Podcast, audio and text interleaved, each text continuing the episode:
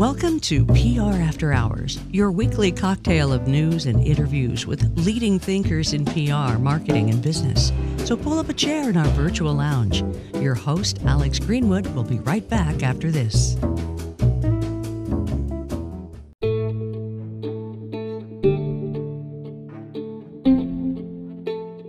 Hey, it is Rick Lozano. I'm a keynote speaker, the author of Acoustic Leadership, Develop a Leadership Culture That Resonates, and a musician. And I love PR after hours. Alex Greenwood hooks you up with some great advice to help you in your business as an entrepreneur. Listen in, PR after hours rocks.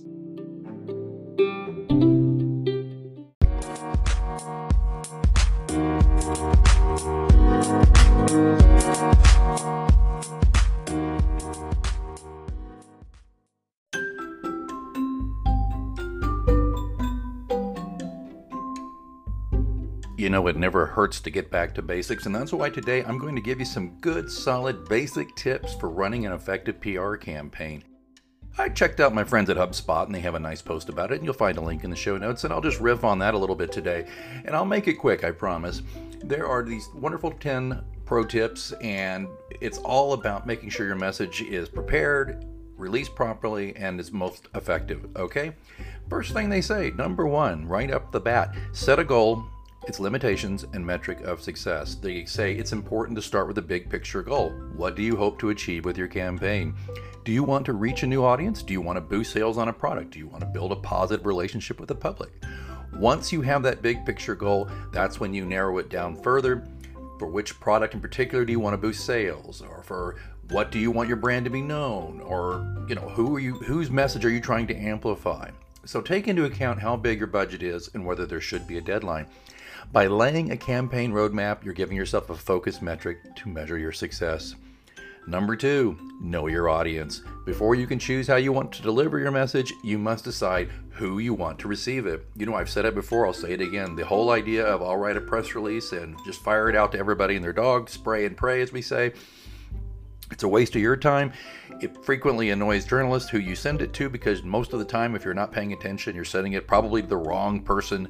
It's just not a, a, constructive use of your time or your client's time. So, know your audience. If you're targeting families, you might want to create a campaign that expresses a family first message or demonstrates why the brand cares how its product affects loved ones. And then, of course, find journalists who are receptive to that kind of message.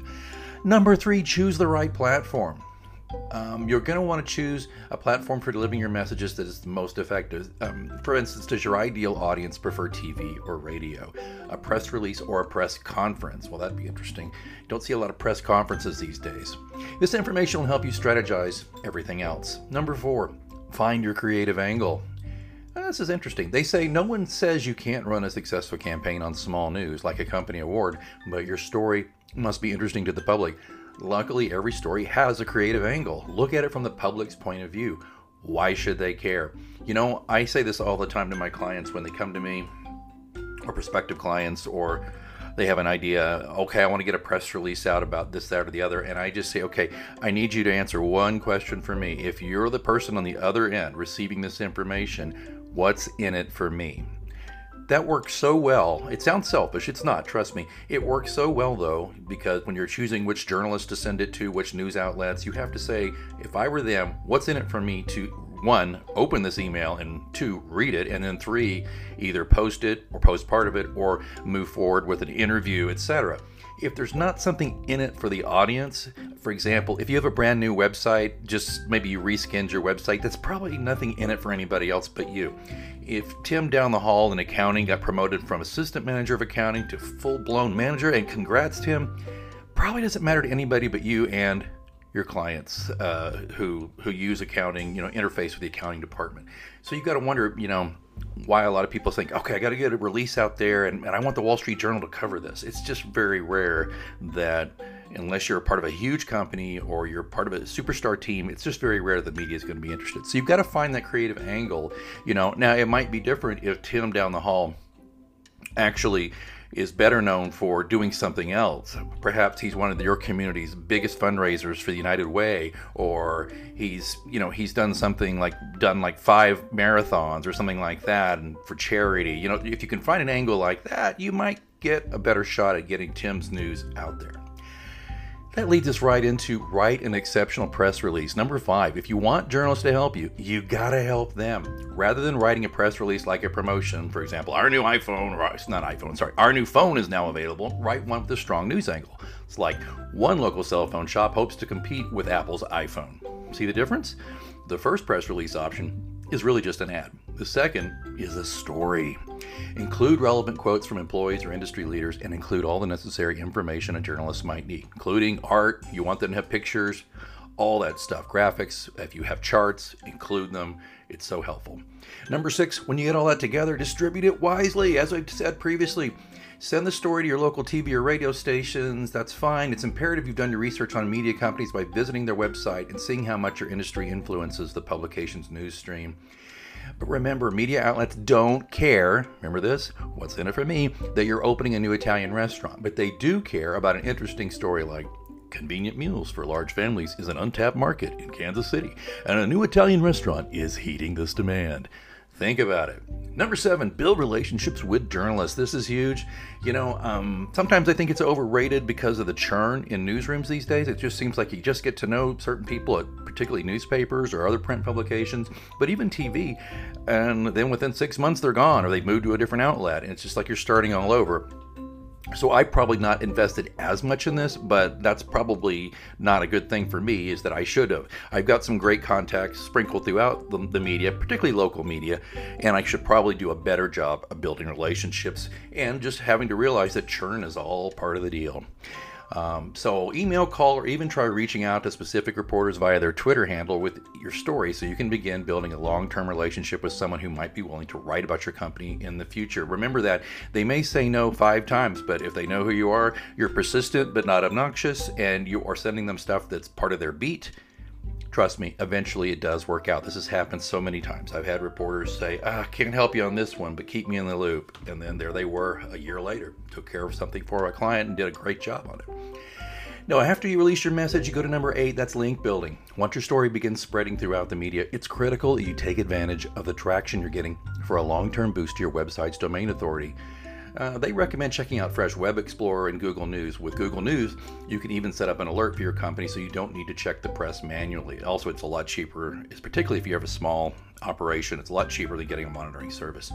And whenever you see your company or campaign mentioned, send an email to the journalist who wrote the article or the publication itself. And you can say something like, Hey, I hope you're well. I just finished reading one of your articles entitled, insert title here, uh, interesting and enjoyable read. I've noticed during the article you mentioned, insert campaign or company name here. I was wondering if you could add a link to, insert link here. Hopefully, this will give your readers additional information if they wish to research them further. Let me know if you can help. Kind regards, John Smith.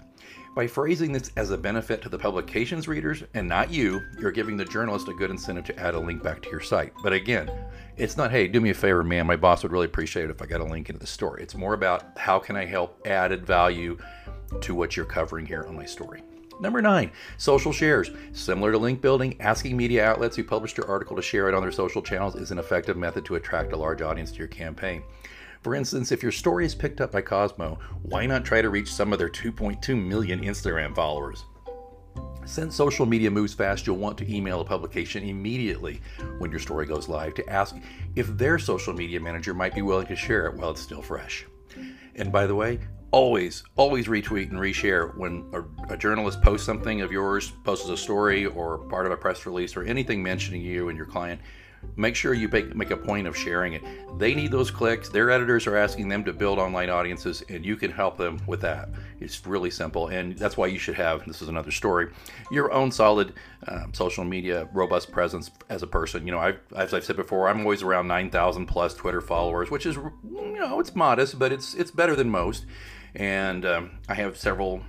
Uh, uh, thousand followers on the other platforms as well. I mean, when you can amplify um, the message, you're you're doing that reporter a favor, and they'll remember it, and you're doing yourself a favor. Number ten, write a company blog post. Yep, people still do it, and if your campaign is successful, you'll likely see an increase in visits to your website. Capitalize on this increased traffic by writing your own blog post detailing the same information you wrote in your press release. This will enable your business to provide relevant information to people who want to learn more about your campaign and the services you provide. And I want to give you a bonus on this one.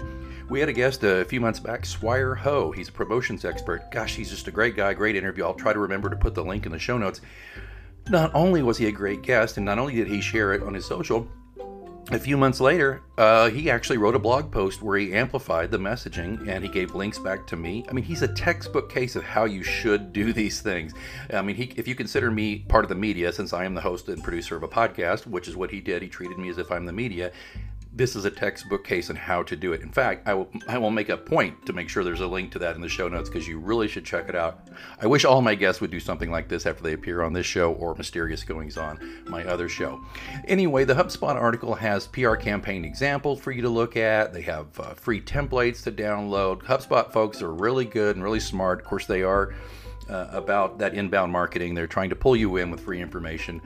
Uh, there's a press release template and kit, the whole thing. A link will be in the show notes. But just getting back to it, these 10 pro tips for running an effective PR campaign. I think if you stick to these and are very intentional about how you do your campaigns, you're going to see some great results.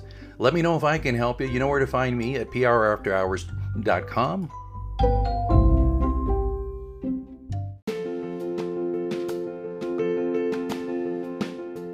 Hey, listeners, are you considering new ways to build awareness for yourself, your clients, your brand, your business? Might I suggest the podcast option?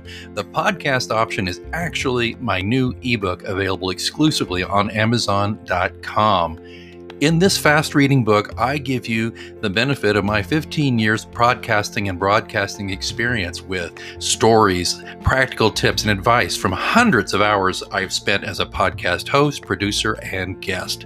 The podcast option is mandatory reading for those new to podcasting and a welcome addition to the veteran podcasters library. You can get the podcast option tips and tricks to make podcasting work for you exclusively on Amazon.com, or you can click on the link in the show notes or visit prafterhours.com. The podcast option, I hope you will choose it.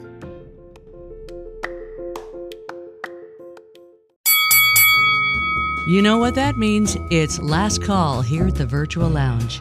Be sure to visit prafterhours.com for links to what we discussed in this episode and more. Be sure to follow us wherever you get your podcasts. And join us next time for another round at PR After Hours with Alex Greenwood.